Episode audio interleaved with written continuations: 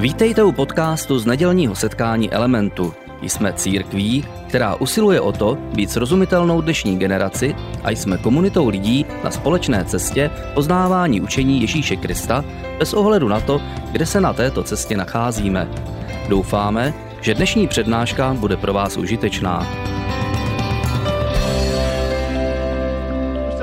Naše předchozí díly seriálu Mountaintop Experience, tak jste eh, slyšeli o tom, že eh, s překvapením zjišťujeme, že mnoho formativních a důležitých příběhů eh, Bible se odehrává na vrcholci hor. My jsme si v, seriál, v tomto seriálu říkali o tom, že v té židovské části Bible, kterou my nazýváme Starý zákon, je mnoho zajímavých formativních momentů, které se odehrávají v dějinách Boha, v dějinách jeho lidu, na vrcholci hor. Říkali jsme si různé ty příběhy, nebo alespoň část těch příběhů. Ale v tomto seriálu se díváme především na příběh Ježíše, v té křesťanské části Bible, to, čemu říkáme někdy Nový zákon, a v té křesťanské části, především těch prvních čtyřech knihách Nového zákona v evangelích, mluvíme o formativních a důležitých příbězích, které se odehrávají na vrcholcích hor příběhu Ježíše v jeho životě a v jeho působení. A řík, ukazujeme si, co to všechno pro nás znamená a jak důležité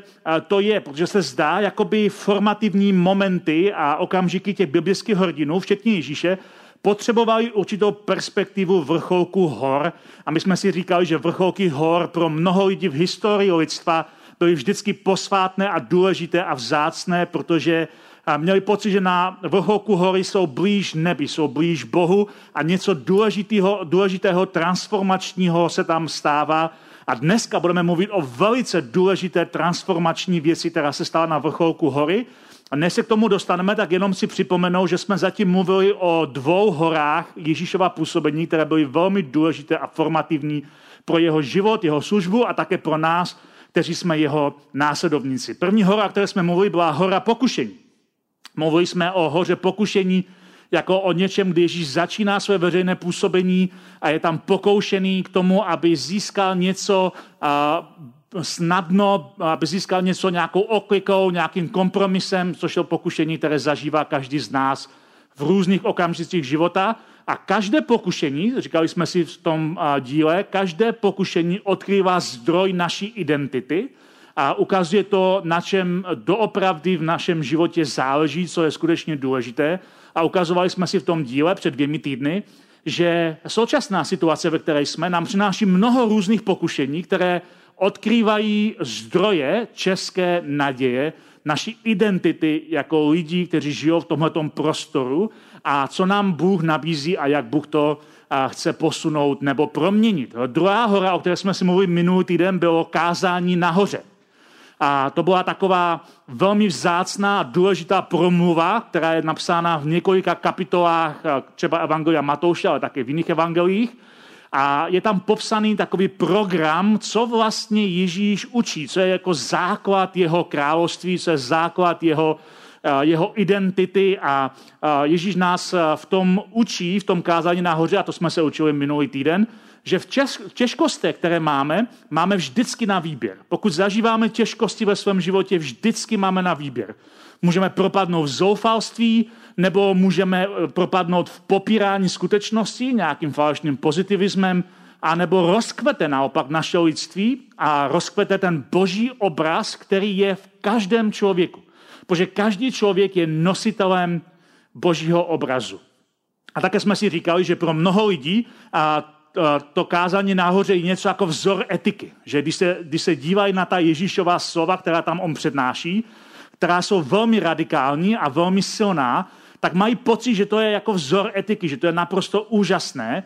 A na neštěstí mnoho lidí díky tomu jsou přesvědčeni, že křesťanská víra je především o etice a o lepší morálce, že nás vede k lepšímu etickému chování. Jakoby cílem křesťanství bylo polepšení lidstva, aby se lidé k sobě chovali lépe. Ale to by byla velká chyba, protože, jak jsme si říkali minulý týden, ta klíčová pointa kázání nahoře nebylo, co Ježíš říká, ale jak to říká.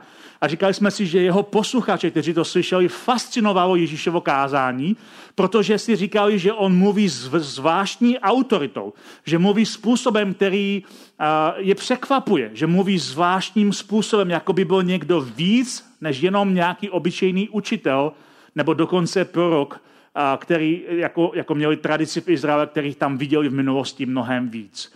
A dnešní příběh, který si povíme za chviličku, je příběh, a je to jeden takový z těch momentů, který se nám stane v životě, kdy vůbec nechápeme, co se děje.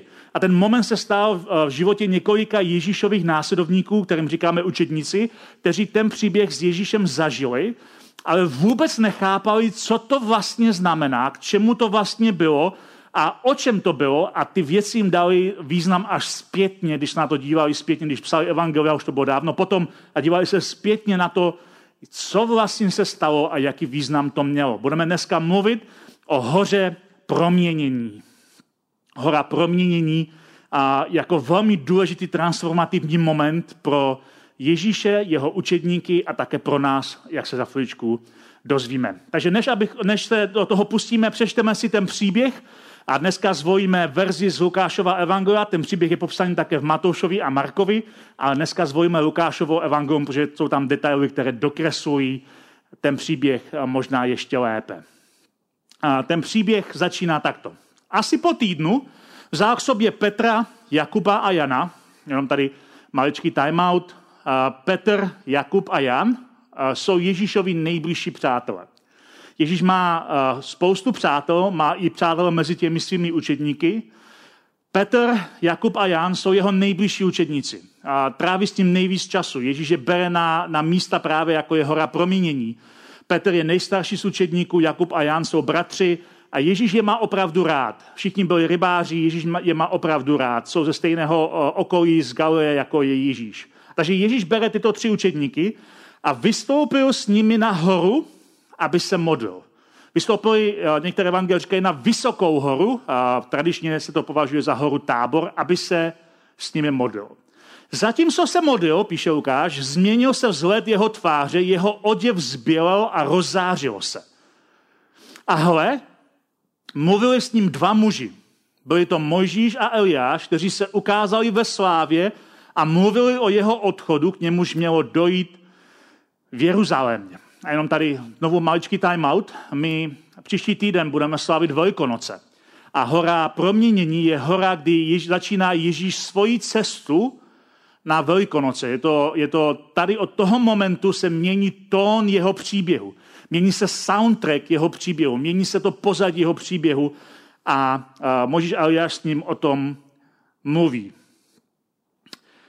A, Lukáš pokračuje dál. Petr a jeho druhové však byli přemožení spánkem. Mimochodem, znovu mají timeout, to je hrozně zajímavé, protože evangelisté nám ukazují několikrát, že když Ježíš se modlí někde v noci a, nebo někde prostě večer, tak jeho učedníci jsou často přemožení spánkem. Pokud e, e, to, to, to stává i tobě, že se seš třeba večer modlit a usneš u toho vždycky a říkáš si, já jsem tak málo duchovní a nezvládám se modlit, jsi v dobré společnosti. Všichni Ježíšovi učedníci vždycky usnou, když se Ježíš začíná modlit. Nevím, čím to přesně je, ale jakmile se probudili, tady Lukáš pokračuje, uviděli jeho slávu, uviděli Ježíš, jak je tam rozářený, rozářený oděv, rozářený Ježíš a ty dva muže po jeho boku. Najednou ti učedníci vidí tyto tři muže, jak tam stojí. Když se od něj začali vzdalovat, Petr Ježíše oslovil. Mistře, dobře, že jsme tu. A uděláme tu tři stánky. Jeden tobě, jeden Mojžíšovi a jeden Eliášovi. A moc se mi líbí, co Lukáš říká.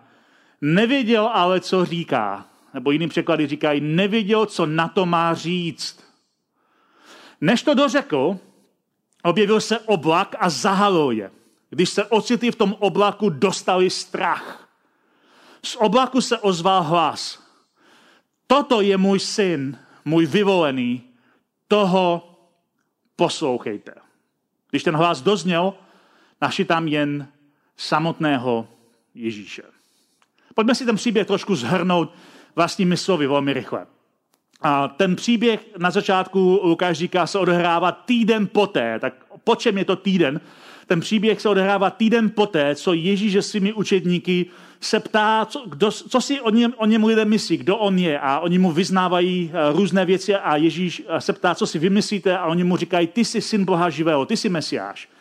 A tehdy jim Ježíš říká, že uh, brány pekla nepřemůžou církev. Je to poprvé, co je církev změna v evangelích a uh, od toho momentu Ježíš začíná něco nového, něco zvláštního a také Ježíš začíná předpovídat svoji smrt. Takže týden poté on vezme tři svoje přátelé na tu horu tábor, aby se společně modlili. On se modlí, oni usínají a během jejich spánku se stává hrozně zvláštní záležitost, která se asi neděje moc zrovna každý druhý den. Zatímco se Ježíš modlí, tak se vedle něho objeví dvě velké postavy starého zákona. Dvě velké postavy Izraele.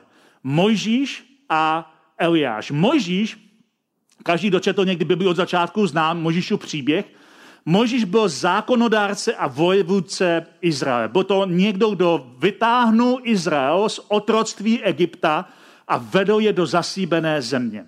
To byl Mojžíš. Mojžíš byl, byl vojevůdce, ale byl také zákonodárce, který ustanovil spoustu pravidel a zákonů, podle kterých se ten národ měl chovat jako národ vysvobozených otroků. Eliáš oproti tomu reprezentuje proroky, tedy tu velkou část starého zákona po těch všech příbězích, které nazýváme volci a malí proroci, ne protože by byli důležitější a méně důležití, ale protože některé ty prorocké knihy jsou velmi objemné a některé jsou velmi krátké. Eliáš reprezentuje všechny proroky. Eliáš reprezentuje, že proroci předvídali příchod Mesiáše. A Lukáš nám vypráví v tom svém evangeliu, že oba dva tyto mužové s ním mluví o jeho úkolu. A oni jakoby reprezentují starý zákon, reprezentují ten židovský příběh a mluví s Ježíšem o jeho úkolu, který má nastat o velikonocích o pár dní později. Oproti tomu Petr, Jakub a Jan, kteří jsou s Ježíšem, reprezentují církev, která ještě neexistuje, ale reprezentují tu církev, která přichází a, a jsou svědky toho, co se děje, když Ježíš rozmlouvá s těmito dvěmi muži. S těmito dvěma muži. Na hoře tábor jsou Mojžíš a Eliáš předvoláni, aby předali finální svědectví božímu mesiáši Ježíši Kristu.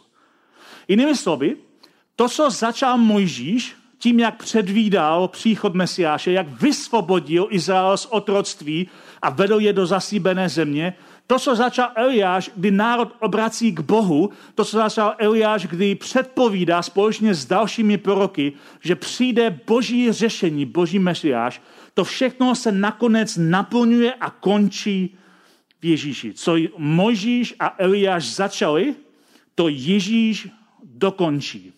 Ne proto, že přišel zrušit, co Mojžíš a Eliáš dělali. Oni jsou hrdinové starého zákona ale Ježíš přišel to naplnit a začít něco nového. Konec konců v kázání nahoře Ježíš říká, a o tom jsme mluvili minulý týden, nemyslete si, že jsem přišel zrušit zákon nebo proroky.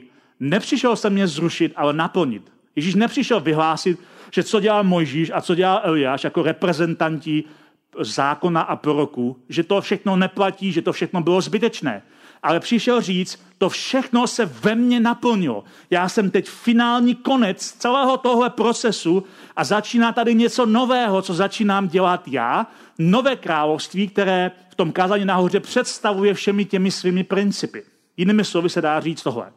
Na hoře proměnění starý zákon symbolicky předává projekt vykoupení a obnovy světa do rukou Ježíše. Starý zákon a proroci a, a zákonodárce Mojžíš, a ti všichni dávají ohromný důraz na boží spravedlnost. Dávají důraz na to, že Bůh je ten, který věci dělá správně, že dělá v pořádku.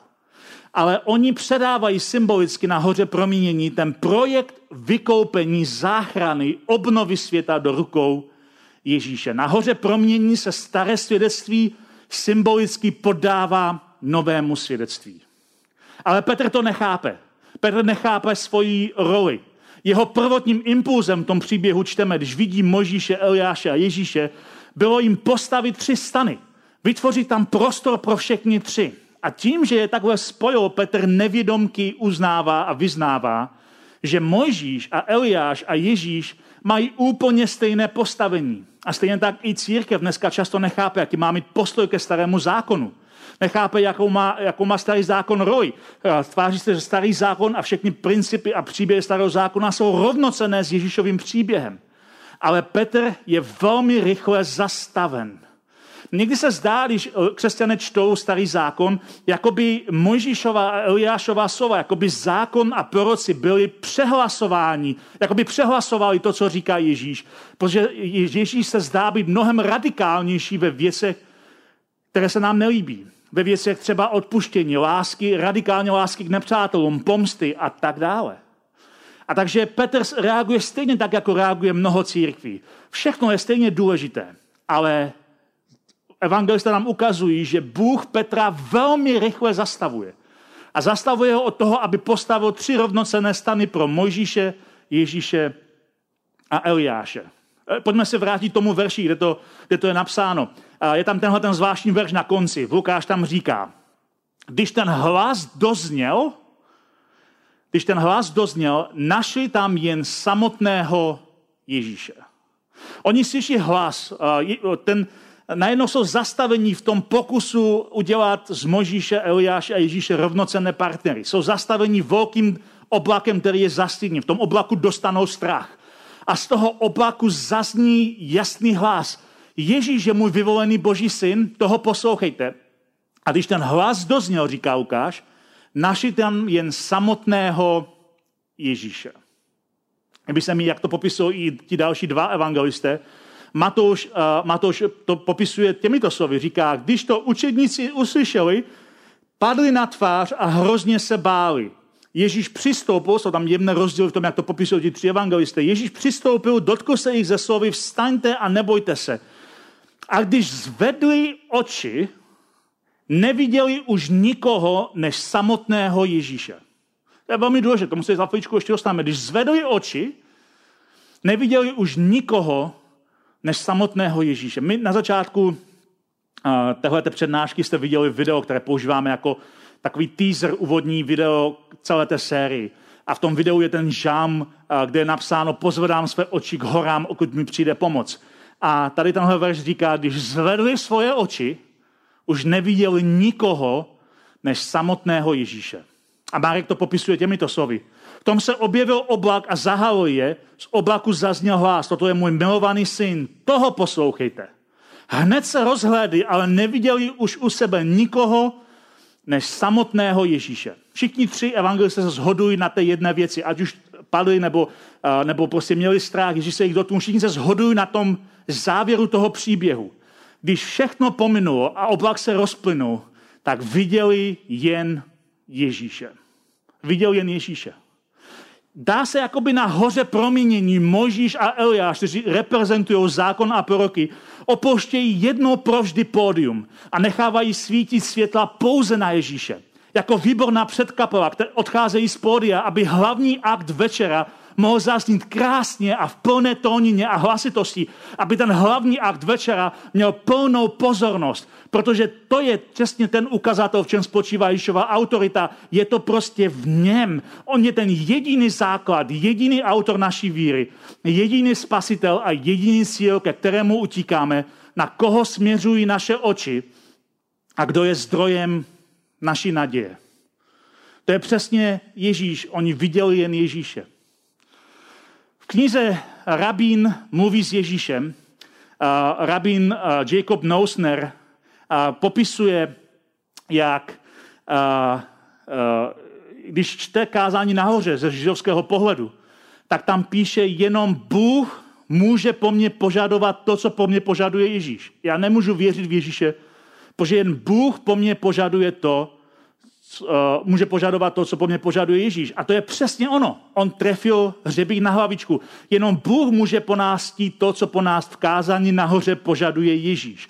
Protože Ježíš začíná něco nového a zjevuje, co je opravdová boží vůle a co je opravdové boží slovo. Příběh starého zákona je pro nás, pro křesťany, důležitý, protože nám ukazuje, jak jsme se dostali k Ježíši, proč Ježíš vlastně přišel, proč ho my potřebujeme. Když ale máme Ježíše, nepotřebujeme stavět svatostánky Mojžíšovi ani Eliášovi. Pokud máme Ježíše, nepotřebujeme stavět na stejnou rovinu Mojžíše a Eliáše. Ale tomhle příběhu je víc. Tomhle příběhu se naučíme jedno, ještě víc než jenom hodnotu Ježíše nad tím, co reprezentuje starý zákon. Protože Mojžíš není jenom vojevůdce a není jenom zákonodárce. My čteme, když čteme ty Možíšové knihy, tak vidíme, že byl prorok a že dělal zázraky a znamení a divy. Bylo něco nadpřirozeného v jeho působení. A Eliáš nedělal pouze zázraky a nebo pouze prorok, který uzdravoval a křísil mrtvé. Také to byl vůdce národa, který celý národ obrátil zpátky k Bohu. Protože se zdá, že Mojžíš a Eliáš spojují racionální a nadpřirozenou stránku božího příběhu.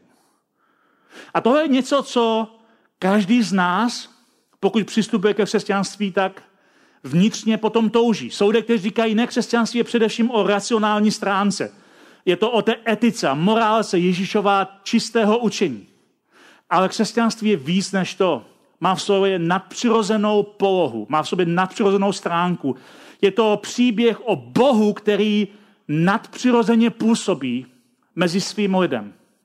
Později apoštol Pavel jako jeden z vůdce církve a, a, zmiňuje, jak lidé touží po obou těchto stránkách a píše to v korinským dopise do Korintu, říká, židé požadují zázraky, řekové hledají moudrost. Je to možná stereotyp, že lidé jsou různí na různých stranách, ale přesně tak to často je. Někdo požaduje zázraky, já chci vidět zázraky, někdo říká, já chci vidět moudrost, já hledám moudrost. A to všechno je pro nás velmi důležité. A Pavel říká, obě dvě tyhle ty skupiny, kterým já sloužím, židé i řekové, obě dvě touží po něčem. Někdo touží po té nadpřirozené stránce, někdo touží po té racionální stránce, po něčem, co je velmi, co dává smysl.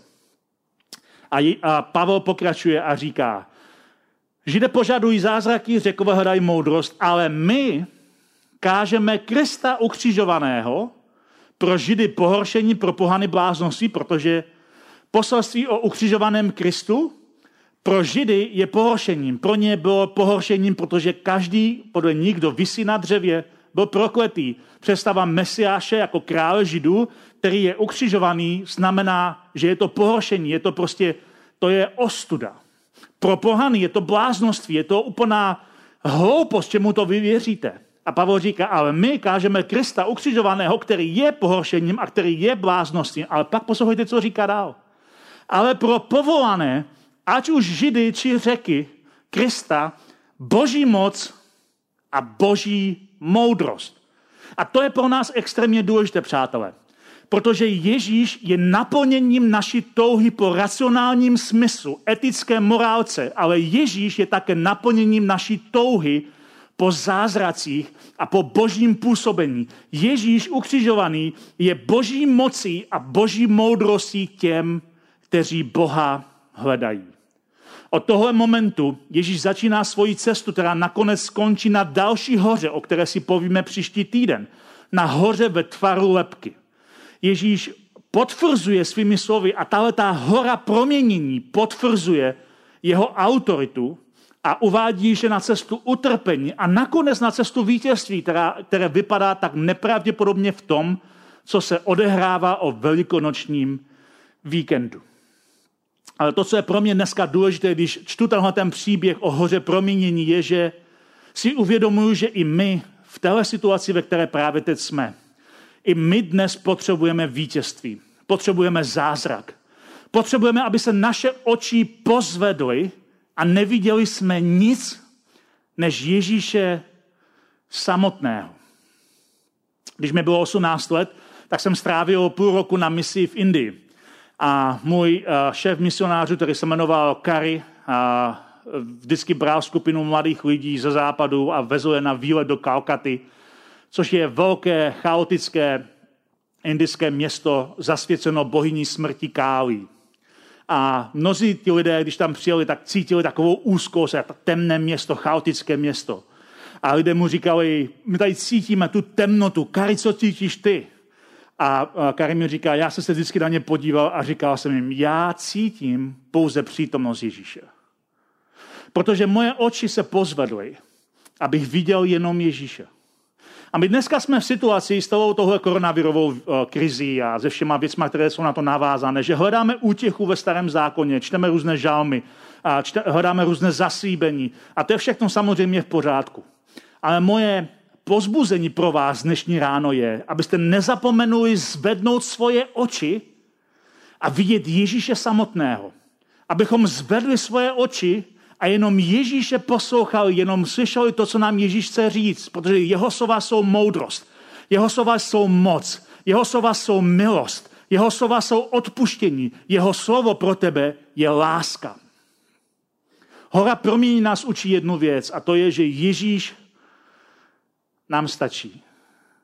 Že Ježíš nám stačí. A že bez Ježíše toho máme hrozně málo. A ten příběh hory promění pokračuje dál. A pokračuje hned dalším příběhu, protože uh, hora promění nekončí tím vítězstvím nahoře a transformativním momentem a zůstaneme už navždy tam. Jdeme zpátky do údolí, kde řádí problémy, kde řádí démoni. Jdeme zpátky do údolí, kde je plno potíží, ze kterým se každý z nás potýká. Že každý transformativní moment, který máme v životě na vrcholku hory, nás uschopňuje a zmocňuje a posilňuje k tomu, abychom byli efektivní v údolí, kam náš život dovede. A takže Lukáš pokračuje v tom příběhu dál a říká, když pak druhý den se stoupili z hory, vyšli mu naproti velká spousta lidí. V tom jeden muž z davu vykřikl, mistře, prosím tě, smiluj se nad mým synem, mám jenom jeho. Náho napadá zlý duch a z ničeho nic začne křičet. Zmítá jim, až má pěnu u úst. Sotva, kdy ho opouští a hrozně ho trápí. Prosil jsem tvé učedníky, aby ho vyhnali, ale nemohli. Lukáš je mistrný autor. Na začátku celé té, toho příběhu, celé té kapitoly, když budete číst tu kapitolu třeba devátou sami doma, ta kapitola začíná tím, že Ježíš vysílá svoje učedníky s autoritou a mocí, aby vyháněli démony a uzdravovali nemoci. A pak mezi tím Ježíš odchází na tu horu proměnění. A jeho učedníci měli od Ježíše povolání, autoritu a sílu vyhánět démony, ale přesto nemohli. Nemohli, protože jim chyběla víra. Chyběla jim transformativní zkušenost na vrcholku hory v modlitbě kde nevidíme nic než Ježíše. A tohle bývá pro nás ohromná výzva, pro každého z nás, ať jsme kdekoliv a prožíváme cokoliv. Problémy, které vidíme okolo sebe a různé výzvy, kterým čelíme právě teď, se zdají, že jsou větší, než je Bůh sám. A vidíme víc problémy, než abychom viděli, co Ježíš je schopný a ochotný pro nás udělat. A moje modlitba dneska pro vás je, abyste pozvedli svoje oči, tak jako Jakub, Petr a Jan pozvedli svoje oči a abyste v modlitbě viděli jenom Ježíše a viděli jeho sílu, jeho lásku a poslouchali jenom jeho. Abyste zažili transformativní zkušenost, kdy vám Ježíš dá smysl a všechno bude, mít, všechno bude dávat smysl a kdy zároveň se vás nadpřirozeně dotkne Protože, přátelé, my potřebujeme zázrak. My potřebujeme zázrak i v této situaci, ve které jsme. A možná někdo z vás, kdo poslouchá dnešní slovo, si říká, já bych chtěl takového Ježíše poznat. Já bych chtěl poznat, jaký Ježíš doopravdy je. Chtěl bych ho poznat jako někoho, kdo mi dá smysl a kdo mě zároveň nadpřirozeně zmocní, eh, kde zažiju transformativní moment s Ježíšem. A možná je to pro tebe dneska ten čas, aby si řekl Kristu, Ježíš, já tě chci poznat. A možná stačí, aby si řekl, já tě chci poznat takovou, jaký jsi. Chci poznat tvoji moudrost a chci poznat tvoji moc. Chci poznat, v čem spočívá tvoje identita a autorita. A to bude úžasná věc. A možná jediné, co proto potřebuješ udělat právě teď, je je říct, Ježíš, já tě chci následovat a chci tě poznat. Můžeš možná opakovat modlitbu, kterou uh, můžu pro tebe říct. Ježíši, dneska stojím před tebou a chtěl bych tě poznat takového, jaký jsi. Chtěl bych poznat tvoji moudrost a chtěl bych poznat tvoji moc. Dej se mi poznat, abych tě mohl vést. Předtím, než zaspíváme poslední píseň, tak dovolte, abych se na závěr modlil za, za nás, za všechny. A pokud si uh, se modlil tuhletu modlibu a dal svůj život Kristu a chceš, aby, a, aby ho mohl poznat víc, dej nám prosím vědět. A my, my ti rádi poskytneme nějaký coaching, nějaké rady, co a jak dál, co můžeš dělat ve svém životě dál, protože dneska je den, kdy se můžeš setkat s Kristem a můžeš se nechat proměnit. Pane Ježíš, já ti děkuji za to, že dneska jsme mohli mluvit o tomhle příběhu hory proměnění, kdy na hoře proměnění se uh, ti světkové, kteří zastupovali církev, Jakub, Petr a Jan, kdy mohli vidět tvoji slávu a mohli slyšet tvůj hlas, mohli slyšet hlas tvého otce, že tebe máme poslouchat. A já se modlím za to dnešní ráno, aby každý z nás mohl pozvednout svoje oči a vidět jenom Ježíše, protože ty nám stačíš. Ty nám stačíš. A modlím se za to, aby si udělal zázrak. Aby si udělal zázrak v celé této krizi, ve které jsme. Modlím se za to, aby si udělal zázrak, aby ten virus usknul, i když to není vědecky správně to takhle říct, ale aby usknul. Modlím se za to, aby si udělal zázrak a nadpřirozeně uschopnil všechny ty lidi, kteří bojují v první linii, jako jsou zdravotníci a, a dále. Modlím se za to, aby si je požehnal, aby si jim dával moudrost, a aby se nadpřirozeně uschopnil svojí silou a energií, protože ty jsi ten, který nejenom dáváš smysl, ale děláš také zázraky. A já se modlím za každou nás dneska sleduje a poslouchá, kdekoliv právě teď je. A modlím se za to, aby si je požehnal a naplnil svoji přítomností ve jménu Ježíše Krista. Amen. Děkujeme za poslech přednášky z nedělního setkání Elementu. Budeme rádi, když nás navštívíte také naživo, a to každou neděli od 10 hodin ráno v kině Biocentrál v Hradci Králové. Být na místě přináší větší zážitek, výbornou hudbu a přátelskou atmosféru. Více informací o našich aktivitách najdete na webu element.cx nebo na Facebooku Element Hradec. Těšíme se na vás. thank you